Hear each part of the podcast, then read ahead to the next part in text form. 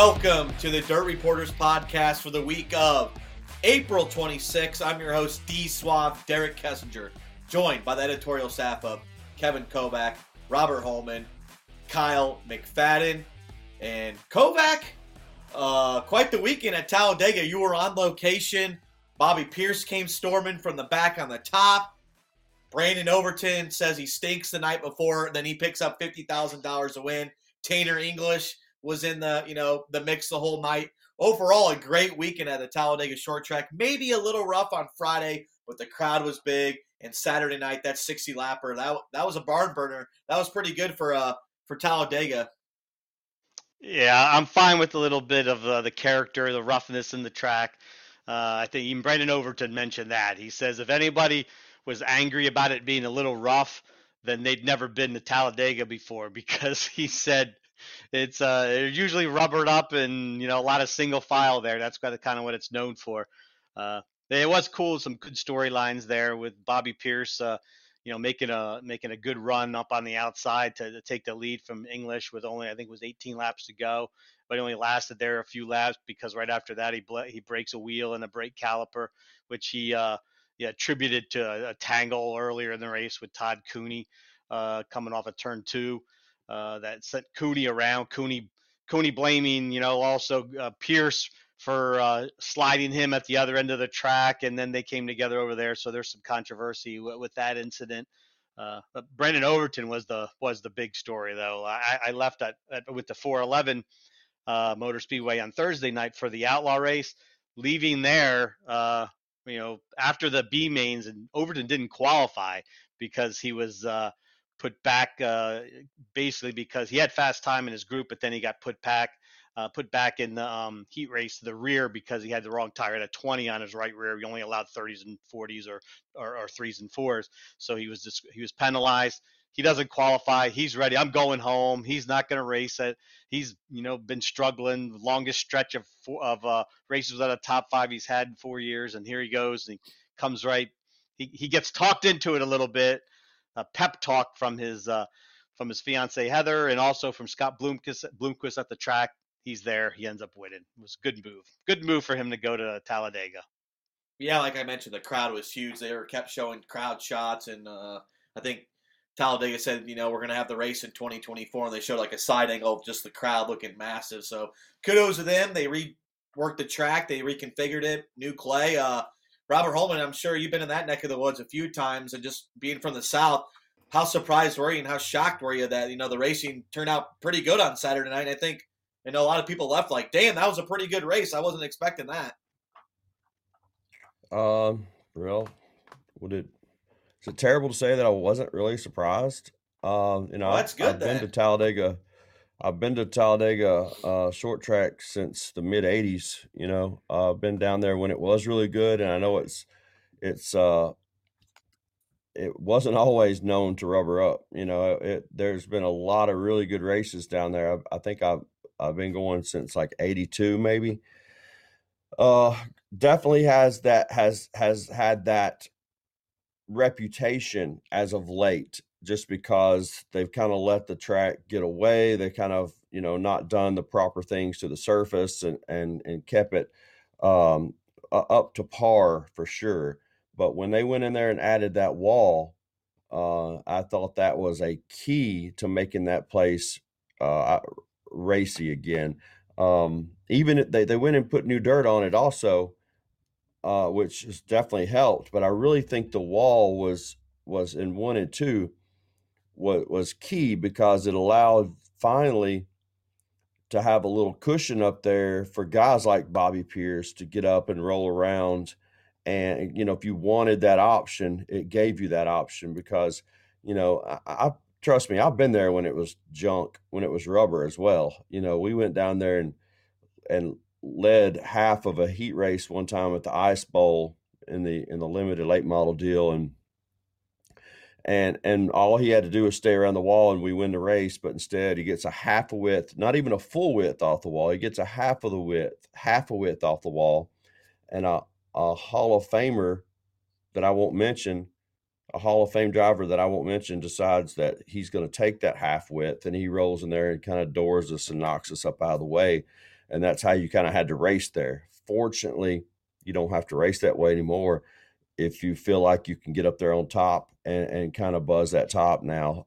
So I did talk to some people on Sunday. I talked to, in fact, I saw Zachary Washington, photographer that helps us out sometimes. I saw him at Moulton Speedway on Sunday, and he said it was the best race he'd ever seen there.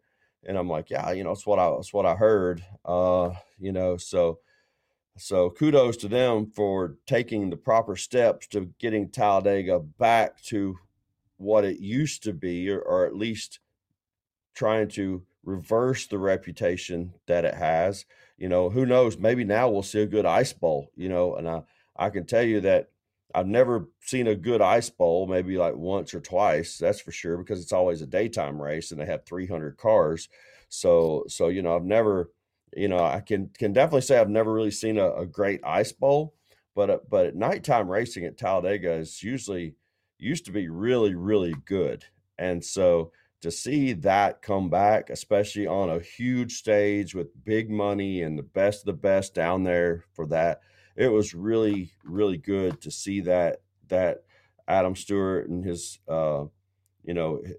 staff and his team kind of came together and took the right steps to change the direction and maybe the reputation that Talladega has gotten as of late. But listen, I used to see Jeff Purvis and you know, Don Hester and all these, Jerry Inman and all these Hall of Famers raced down there when I was younger, and they put on a hell of a show back then. And so hopefully these future Hall of Famers that we're seeing now can go back down there and do the same. And to do it on NASCAR weekend, obviously, you know, yeah, You're going to have a big crowd then. You're going to have a big crowd anyway. You could pay $2,000 to win like they used to, and they would have a big crowd. But to pay that kind of money, NASCAR weekend, get those fans over there, maybe a lot of fans that don't normally come over and check out dirt racing or don't normally see dirt late model racing, that was really big as well. And to put on a good show in front of those people, that's huge. Yeah, like if you have a good race, you can carry that momentum into, you know, the next couple weeks, next couple months, and just maybe next year when they have that race again on that NASCAR weekend. Just like at Brownstown, Indiana, unfortunately, during the Castle race, they kind of had that clunker there. And I think that's going to have, you know, a little damaging effect on the racetrack, that the persona is like, man, well, if we go there, hope we don't get it like it was that last time. So they definitely got that positive vibe, positive energy. Kyle McFadden, Brandon Overton's got that positive vibe, hopefully positive energy, because before that, he went 8 starts without a top 5 finish, which he was probably going off the ledge a little bit there, because Brandon Overton expects greatness. So, but that's what we've been seeing the last couple of years. You can get cold at times, but once you get hot, you can get hot. But hey, 50K at a race that he wasn't going to, like Kovac mentioned, it's got to be pretty good shot in the arm for him and his race team.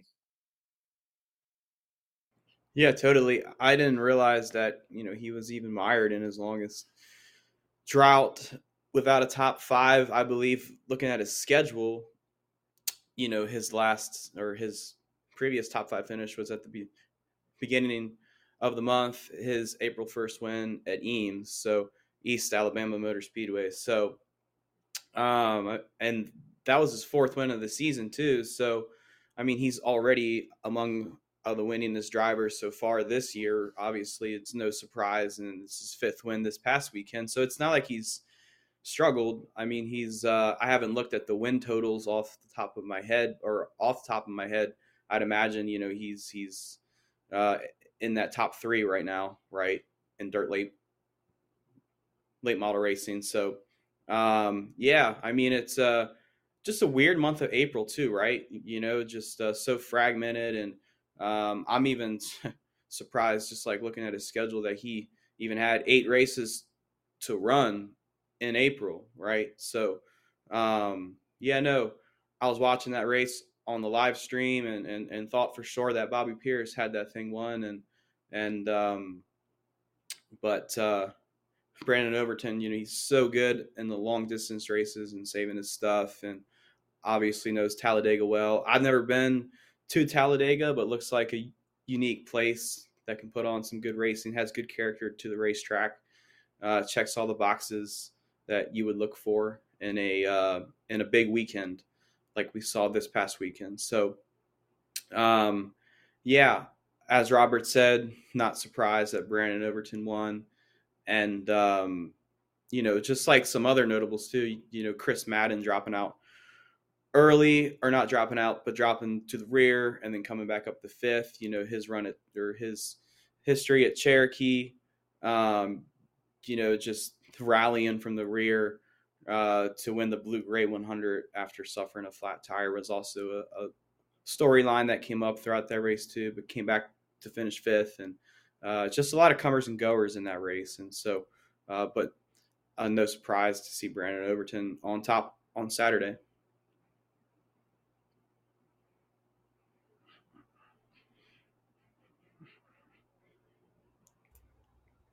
Oh, what is Derek? Derek, his weekly mutant. Yes. Derek, sorry. We're like 12 minutes in, Derek, and you got your mutant already, buddy. Yeah, over under is like 20. 15 and a half. So, yeah. If you bet the under today, you're doing very good. I was going to say just now, a great weekend. Lucas Oil got rained out, so you had some of the regulars come down there. So that also adds some spice and flavor to that race. Kovac, Brandon Overton kind of mentioned to you, like, man, this could really be a crown jewel event for the South, another one we can kind of add in early in the season, especially with the NASCAR weekend right there. So you're going to have a crowd to choose from. You have great racing like you did this past weekend. They keep improving the place. Adam Stewart and the gang keeps making it better and better. Like, they really have something going on here. We can always say about the negative stuff in dirt late model racing, but this is a nice little positive vibes that I'm loving it right now that maybe possibly – we could have something, you know, bigger and better each and every single year and kind of maybe have a snowball effect and continue to make this thing awesome and a great weekend while NASCAR's at Talladega. Yeah, Overton mentioned, he said, when I was a little kid, the South, we had the Dixie Shootout. You know, that was a real big race, you know, until the 2000s. That was a heck of a show there at Dixie Speedway, you know, 50,000 to win, and it was known as something big, and now it's just basic. It's not that big. I mean, they still have it at Dixie Speedway, except for last year without the track running. But it's a typical Lucas race, 15,000 to win, 10,000, whatever it is. And so you have Sanoa down there, you know, the new race, the Peach State Classic, but that's all the way in November. That's a $50,000 to win show, and that could build into something good. Here, Overton really, he said, man, this really has potential to be, especially if the racetrack stays like it is, if they keep putting the work into it, and it was much racier than normal. And you run it with the NASCAR weekend, Overton said, man, it's a track that's easy to get in and out of. It's got a lot of space. I didn't realize how big the pits were until I got there. I mean, it's a heck of a expanse there, and you know, good amount of stands there too, you know, front stretch and back stretch, good lights. You have a NASCAR weekend. So man, that does add a little bit of an extra, you know, little atmosphere to the deal, you know, especially a lot of crew guys and cup drivers and stuff. I saw like Tyler Reddick, and, you know, he's walking around. Ross Chastain was over there walking around the pits. I mean, there's probably some others I didn't even notice, but I'm sure there was a lot of crew guys also from the big track that came across the street. Kind of added a little bit to the whole weekend, made it a little bit cooler. And Overton's right. Maybe this can build into something for the South. The South needs a big crown jewel event. So this could be like an early season one. The Sanoa could be later in the season one. I think that would be a pretty cool deal for them. And I like the way they ran the show also. I mean, they did have sprint cars. They had 360 sprint cars, and they had one other division each night. But they did not – this was not the typical we got to run all qualifying from all the other divisions, and then we run the late models. There was some rain in the area on Friday night, so they – instead of splitting up the three the semi-features for the Outlaws, they ran them all straight through, got them all done. It was before 10 o'clock. Saturday, they didn't have any practice, no hot laps. I mean, that saved a lot of the racetrack too. Instead of having no hot laps, it went right into the show. You know, they had a driver's introduction and they ran all this, the late model stuff first. You know, before they had a little bit of sprint car stuff they had to finish up from the rain that came, did knock out their feature the night before, so they ran that. they go right into this, you know, and into the late model stuff. And 9 o'clock, they're doing driver intros. And they had like an out of car intro. And, you know, they come through the smoke and everything. I'm fine with that if it's 9 o'clock. I thought it was at Gateway. 11 o'clock. Yeah, it looked like Gateway. They didn't do stuff. You know, I asked Gordy Gundicker. Cool, I thought he might do something. I said it's going to be like St. Louis, but nobody really did anything like that. But there was no music playing for him. But it was cool. Feature ended at 10:08. They still had other stuff to run. They had the whole sprint car regular that Saturday program to run, and the hot stocks or whatever hot shots or whatever the little four cylinders. But that was all, man. They could have run that till 2 a.m. You don't care. You felt good leaving there at 10 o'clock, finishing the big race at a really good time like that. Real quick, Robert, because I had a tough time with it yesterday. How hard was it for you to vote top 25? Because the four national races, you had four different, different winners. It's been kind of comers and goers. Dale McDowell wins last week. I thought rating the top 10 this week, at least for me, was so hard, but also I kind of like it too because we're having so much parity early in the season, and I'm kind of hoping maybe we can have this the whole season. I actually thought it was easier this week than it was last week. Everything's so easier for you. I had to change a couple things, obviously, but last week I kind of struggled with it. This week I thought it was a little bit easier. It got... we had some guys that really, Mike Marlar, really performed well earlier in the week, with the Eldora win, I guess, and then the runner-up maybe at Brownstown or whatever. So you had guys like that. And then you had some guys who you expected to run well who really didn't run well all week, like my guy Dennis Erb Jr. It didn't fare well at all. So to me, it was from about the middle of the pack on back was kind of tricky, but up near the top, I really felt like it was a little easier to me this week than I might be in the minority there, but I felt it was a little bit easier this week than it was last week, because the thing is, I still had, we kind of talked about it in Fast Talk. I still had, Brandon Overton ranked really high. And, you just don't think about him not running that well. And you always expect a guy like that. Well, he's just, okay, well, he's had a few rough races, but he's going to break out of that really quick. And then fortunately he did break out of it. So I was able to still vote him relatively high. So yeah, I think I did my vote was, Sunday night, around midnight, and I just I didn't breeze through it. Don't get me wrong, I take it seriously, but yeah, I really did think it was a bit easier than last week. Well, yeah, I thought it was tough. It was tough last week as well. I'm sure it was different difficulty for everybody. But if somebody would have told me that Hudson O'Neill, Ricky Thornton, J.D., Overton, Marlar, or McDowell, if any of those guys got a number one vote, I would have not have batted an eye and tried to argue it those. 5 or 6 guys, no matter what. We had 3 guys with first place votes, but if you would have told me, hey, Mike Marlar gets a first place vote, I'd be like, okay, I can believe that. He's rained good the last couple of weeks, but nonetheless, I'll be something we'll keep an eye on the rest of the year.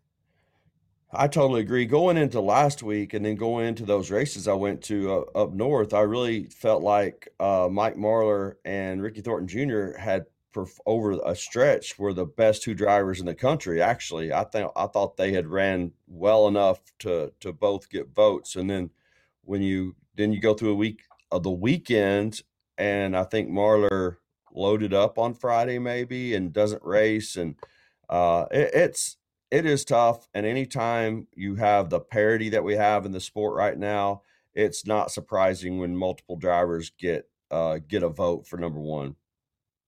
Yeah, I'm hoping that we can continue this, and maybe we have 3 or 4 guys at the end of the year. You're like, you know what? They could be number one. It could be a battle royale. Last couple of years, we've kind of had Sheppy in 20, Overton in 21, and JD in 22 were kind of just separated, significantly.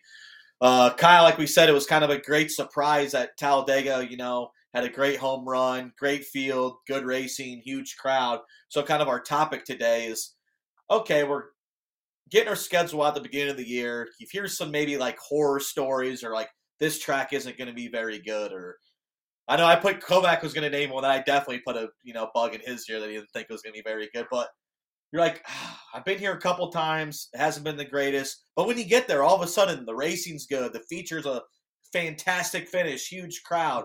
And you're like, man, I left that place kind of surprised going into it. Or maybe we have a rescheduled Sunday race or Sunday day race or a day race at Eldora. And you're like, well, usually day racing's not the best. But, hey, look at this. It surprised me. I was happy I came back and watched a dandy of a race. So is there one that comes to mind where you get to the racetrack, leaving, get there, low expectations, leaving surprised and said, hell, I was wrong there. That was a whale of a show. Does any pop out to you right away, Kyle McFadden?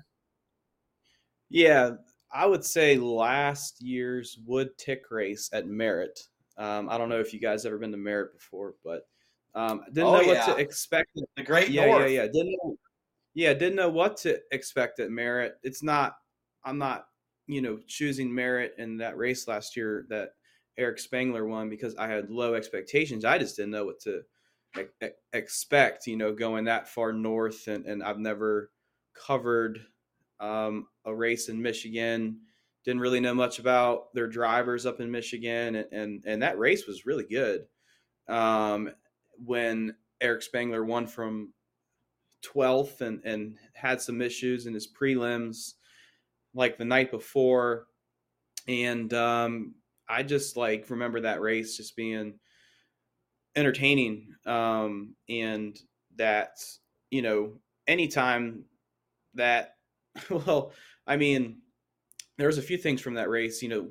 Spangler won from 12th. Rusty Schlenk had some problems. He was going to start inside the top five, didn't even had some issues in hot laps and couldn't even get his car out to make the feature in time. And Spangler pulling up the victory lane because Merritt's got that sloped victory lane to where if the car isn't all the way up on top of the crescent or the sloped, just like Winner's Circle, which his car wasn't fully parked. And he got out of the car and stood on top of the car to celebrate. And the car rolled off on the other end and knocked down a pillar or some of the architecture and landscaping outside of Victory Lane.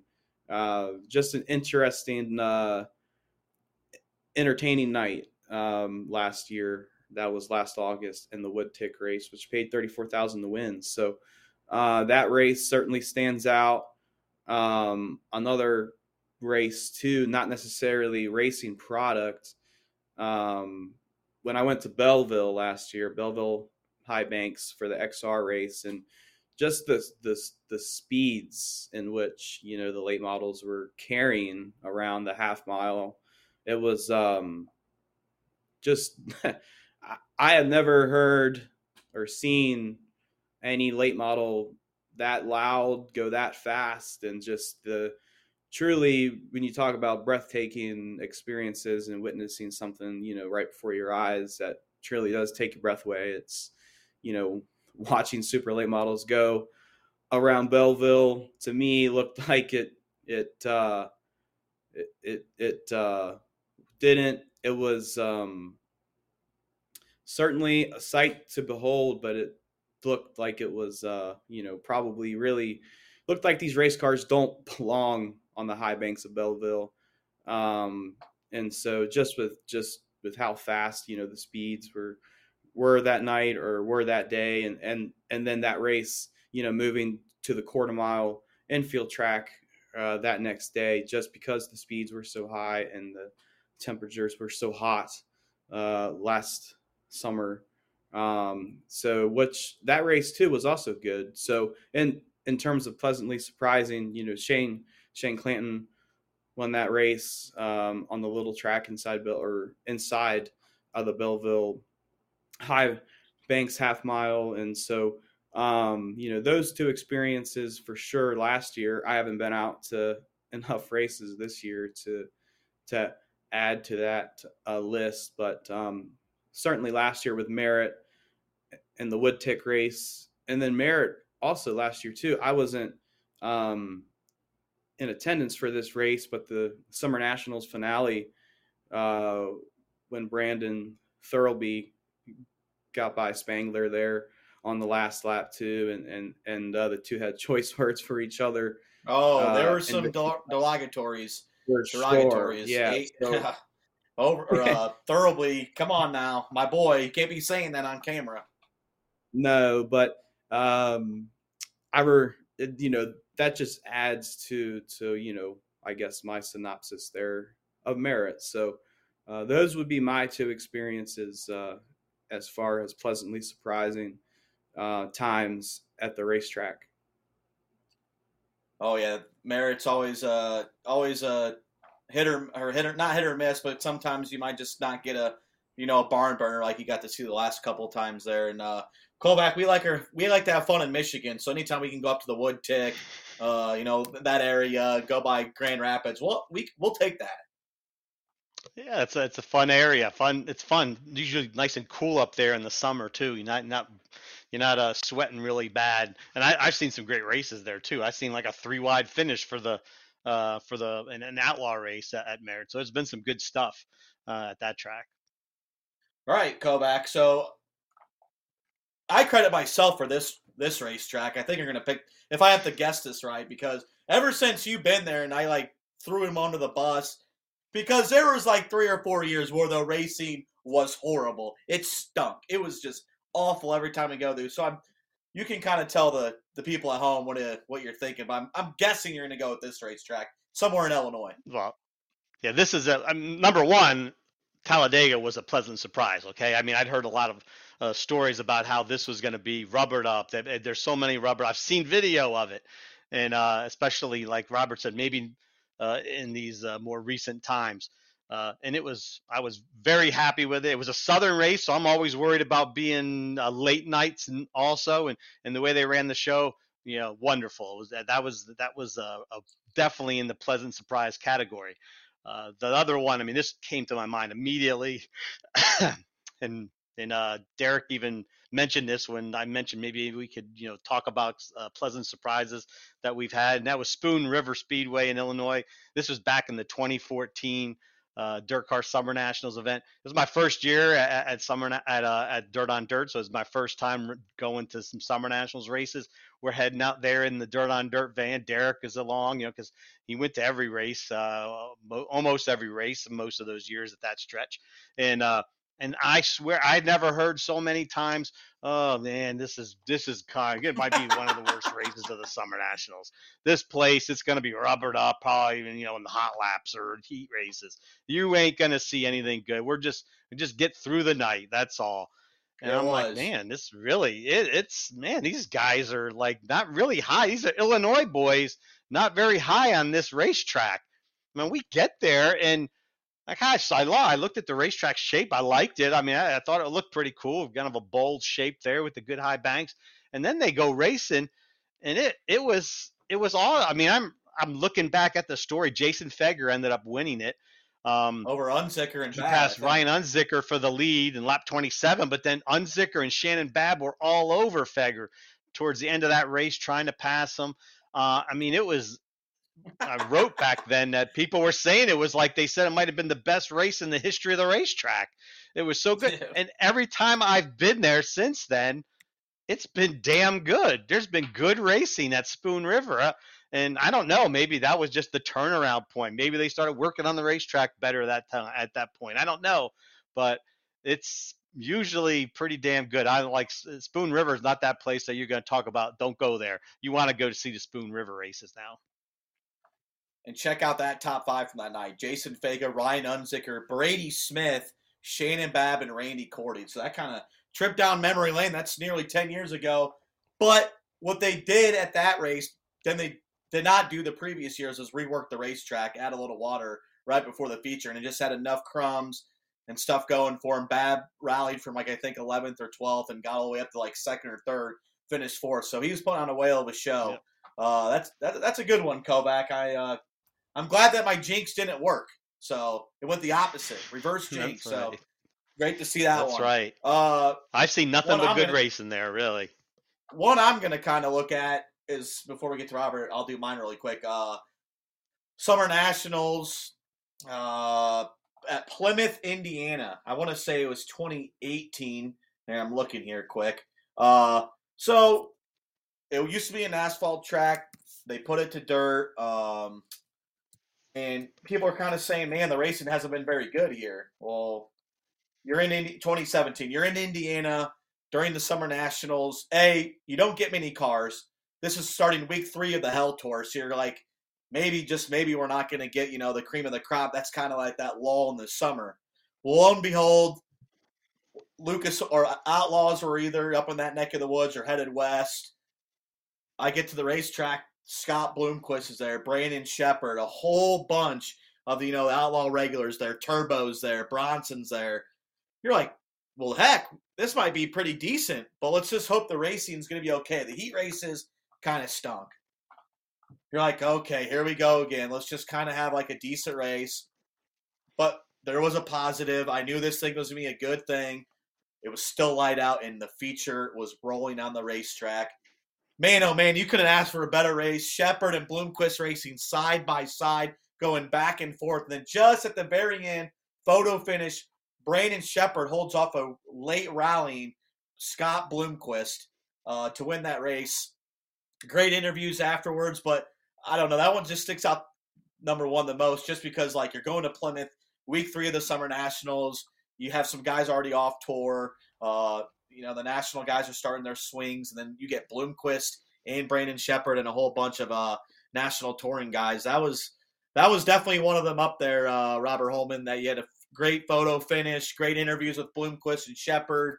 I was very happy with that one afterwards. So that's definitely the one that comes to my mind, and I'll just read the top 5 here. Shepard, Bloomquist, Shirley, Turbo, Billy Moyer, Kyle Bronson. We're down out your top 6. We had 22 cars, so a good 22 cars, and I like those quick nights. Back in Bloomington, you know, like 20 minutes later, it seemed like it was overall a good night. So that was one of my pleasant surprises. A good day race and a great field photo finish. I'm going to go with Plymouth on a Tuesday night. It's funny that you guys mentioned Spoon River about being, you know, historically bad until that race in 14. That when I first went to Spoon River, that it reminded me of a track in the South. I'm like, this is the kind of tracks that we have a lot in the South. To me, it seemed like that it's almost like the most Southern-esque track in Illinois. It's what it seemed like, you know. So it's funny that you guys said, hey, Spoon River is going to rubber and do all these. And I guess at that moment, you know, at that time, kind of do what Southern tracks often do. But because when I first went there, it reminded me a lot of some of the tracks that I've been to in the South. But and I liked the place. I've seen good race. I've only been there 3-4 times, but I really think it's unique, and I like it. But I guess the track that for me personally left me feeling better when I left as opposed to when I was scheduled to go there is probably Alltech. Because I just don't like those big racetracks at all. I like bull rings. I like short tracks. I like, you know, I like stop and go tracks. You know, that's just kind of my forte. I just like those kind of tracks. And you look at Alltech and you just wouldn't think that Alltech races like it does. And I've been there 4 times, and it's actually gotten better every time I've been. Some of the races that I've watched on, you know, I guess that I didn't get to go to were excellent. You know, when the one thing that stood out to me before I ever saw a race there, when I went through the gate. Now, granted, now let's take it for what it is. It's not East Bay, okay? It's not right on the coast. It's not right by all the good places to eat and all the city and all those. It doesn't have all that East Bay charm. But the first thing that I did notice when I walked through the gate was how flat the pit area was, how organized the pit area was, and how, as a person who owns a race car, trust me, that means a lot. When you can go to an organized pit area and park and unload your stuff and work on a good surface and that kind of stuff. That means a whole lot for me, especially an older guy. So that's the first thing I noticed. You know, I took a couple pictures, sent them back to my brother. I said, "Man, you need to see this place. It's really pretty, actually. You know, with the trees and the pit area is nice, but man, the track raced pretty decent. It's gotten better. I don't really think that the very first race, Jonathan Davenport won that first race I was at in 2020. I don't think it was the greatest race in the world, but I left with a new respect, I guess, for Alltech, and then." I started watching some of the videos, and then I went back again I've been back three more times, and the place races for a big track, as slick as it gets. You can come to the front, and if you're not really good, you know, it'll tell on you, because I think the thing that's unique about Alltech is that you've got to have horsepower, you've got to have speed and a good aero package to get down those long straightaways. But you also have to have a really good handling race car, because it slicks off, and you've got to be able to get through the corners really, really well. Because if you miss it even slightly, you'll be in the fence, or you'll be trying to keep from going in the fence, and somebody will drive by you. I think that's one of the reasons that it races so well. So Alltech has definitely grown on me personally, as just as being, and I'll admit, when this topic came across the desk, you know, this morning, I had to do a little research. I've probably been to more races than Kyle. Probably haven't been to quite as many races as you two guys, Derek and Kevin. But you know, I've been to well over 100. I've been to 130 or so, I don't know, tracks, and I had to get out my list and look through my old tracks and say, did this track surprise me? Did this track surprise me? And I hate to be that guy, but it's like does anything really surprise me anymore? But, I was looking and like, man, when I left this place, I had a new respect for it. When I left Alltech, I didn't want to go there. I'm like, I drew Alltech. I got the short end of the stick. I don't want to go this dump. It's not something that we had really covered much in the past, because they didn't really have a bunch of big super late model races, so it's kind of an unknown. So when I drew it, I'm like, that's got to go this place. But man, I was pleasantly surprised for sure when I left, and the racing, I think, has gotten even better since that first time I went in 2020, and I'm looking forward to seeing some more races there in the future, because it races. It's just so unique. Again, it's not East Bay, but it races it's very unique, I guess. And it has the capability of putting on some really good shows. Man, we picked four good ones there. Kovac wanted to mention one more, but I got to mention the Dirt Million Saturday. The one that Earl Pearson won, the inaugural, just like the Friday was kind of like a shit show. People were camping everywhere. There was no one parking people. It was just kind of like the Wild West a little bit, and then there was rocks everywhere. I know it was kind of a shit show in the feature, and Earl Pearson, pitted, two or three times, but different lead changes, dramatics. I left there like, hell yeah, that was awesome. Very low expectations going to that Saturday afternoon. I know you were there, Kovac, before you mentioned your last one, but I think that was a good surprise when we left. That was great storylines that night.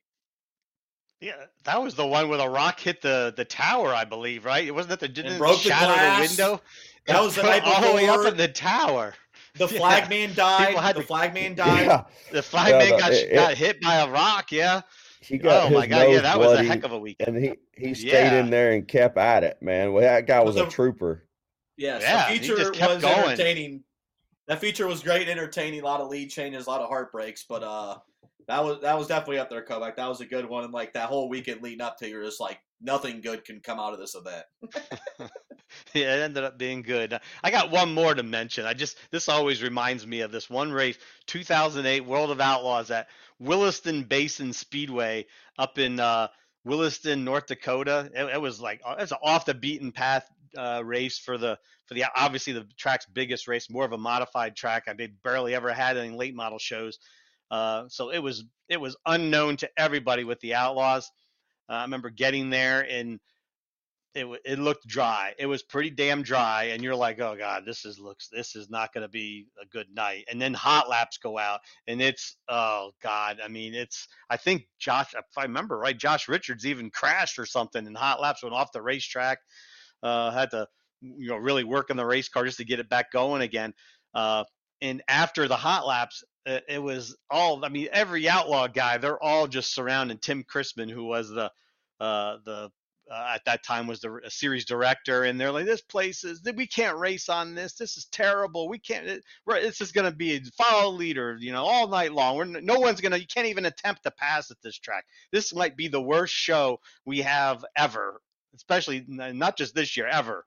And there was a big crowd at the track. They don't have a lot of seats, but it was the biggest crowd they might've ever had. Nice night. You couldn't just throw in the towel and forget about the show. And the show went on, no expectations of anything. It's just like, let's get through the night. And it ends up being Tim Fuller, started fifth, fell back to a couple spots at the beginning of the race. And I don't think anybody even was going to attempt to go to the outside. It seemed like nobody was they were just resigned to running the inside. Fuller got shoved up to the top there for a lap and ends up blasting around the top and passes everybody. He goes right to the lead, wins the race. People were like, oh my God, the race, this opened up. And then by the end of that night, it was a good race. It was entertaining because of Fuller's charge and no one thought that could happen. And I remember being at that race. Everybody all the outlaw guys hung out at the racetrack because there was a day. It had been a pretty long, lot of travel the few days before that. I went from river cities and up, all the way up at the top of North Dakota. Then went to Saskatchewan the next night, where it was a 4-hour trip with 45-mile-per-hour winds, I think, the whole way over there. And then it was another 4 hour or so down to Williston. So people were tired, had a day off the next day. Before going to Gillette, Wyoming, a lot of travel again this weekend, that stretch, and everyone just hung out. It was it was a fun night in the pits. And, one of Clint Smith's crew guys was, Don Vito was his name back then. Everybody knows Don Vito if they remember that stretch. He's out there he's pulling his pants down and mooning people, and it was a fun night at the racetrack. Considering how bad that night started, man, it was definitely memorable the way it ended. I like that, Kovac. That's a good finish off to the topic there of just surprise. I'm sure you were very surprised that Don Vito showed his ass in a track in South Dakota. Don Vito was a character. You should, man, that voice. I haven't seen that guy in a long time. What's his real name? Everybody called him Don Vito. But man, I still remember he wasn't allowed into Canada for the Saskatchewan race the night before. We had driven, we stopped at the little border crossing there was a hotel at the border crossing, and we walked in there and there's Don Vito walking around all by himself in the convenience store. We're like, why are you? No, I'm not allowed to get, I can't, they won't let me across the border. I got Clint's going to pick me up on the way back through. So Clint Smith had to go to the race without his crew chief that race. So. And I think Clint might have put himself as the crew chief of the race that night, if I remember right. And I think he won that.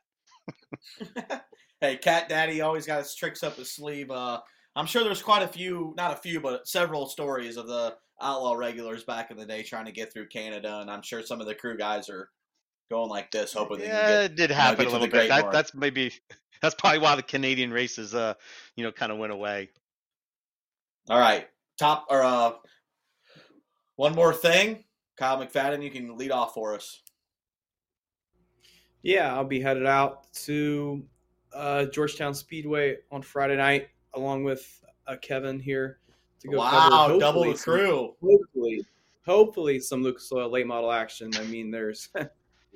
Shoot, by the time this podcast rolls out, if the weather doesn't, get better, they're liable to just rain it all out, but.